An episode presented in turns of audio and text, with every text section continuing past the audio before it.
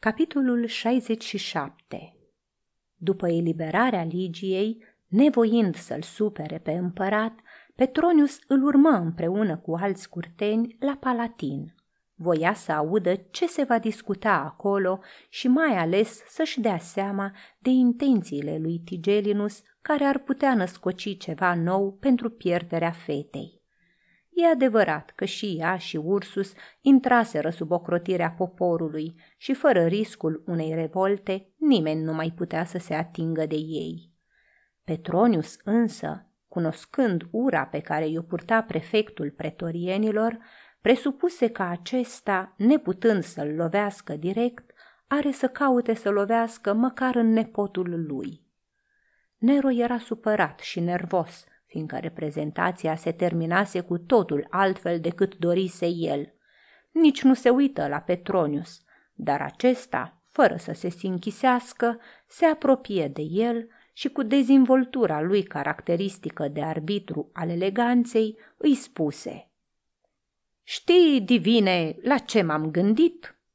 Scrie un poem despre fata pe care ordinul stăpânului lumii o eliberează dintre coarnele zimbrului sălbatec și o redă iubitului ei. Grecii sunt sentimentali? Sunt sigur că are să-i încânte un asemenea poem. Deși enervat, lui Nero îi plăcu ideea, mai întâi ca temă pentru un poem, iar în al doilea rând fiindcă îi dădea prilejul să se laude singur ca stăpân mărinimos al lumii. Privi cu interes la Petronius și zise, Da, poate că ai dreptate, dar se cuvine oare să cânt propria mea bunătate? Nu trebuie să-ți pomenești numele. La Roma au să ghicească despre cine-i vorba, iar din Roma veștile se răspândesc în toată lumea. Și ești sigur că are să pleacă în Acaia?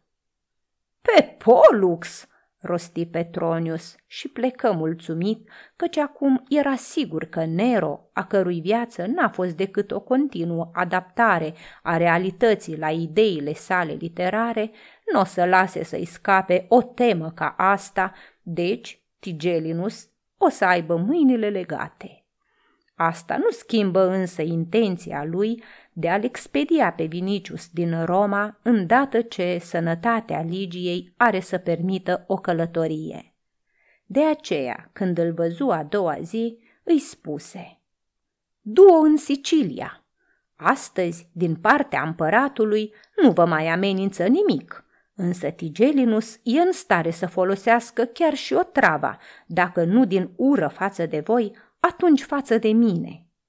Vinicius îi zâmbi și răspunse. Ea a fost între coarnele unui zimbru sălbatic și Hristos a salvat-o. Jertfește-i o sută de boi, răspunse Petronius, ușor iritat. Dar nu-l pune în situația să fie nevoit să o salveze pentru a doua oară. Îți amintești cum l-a primit Eol pe Ulise când s-a întors să-i ceară a doua oară vânt favorabil. Zeilor nu le place să se repete. Când are să se însănătoșească, răspunse Vinicius, am să o duc Pomponiei Grecina. Și ai să faci foarte bine, fiindcă aud că Pomponia zace bolnavă. Mi-a spus o rudă de-a lui Aulus, Antistius, între timp, aici se vor petrece atâtea evenimente încât oamenii au să uite de voi, iar în vremurile de astăzi, cei mai fericiți sunt cei care au fost uitați. Fie ca fortuna să vă dea soare iarna și umbră vara.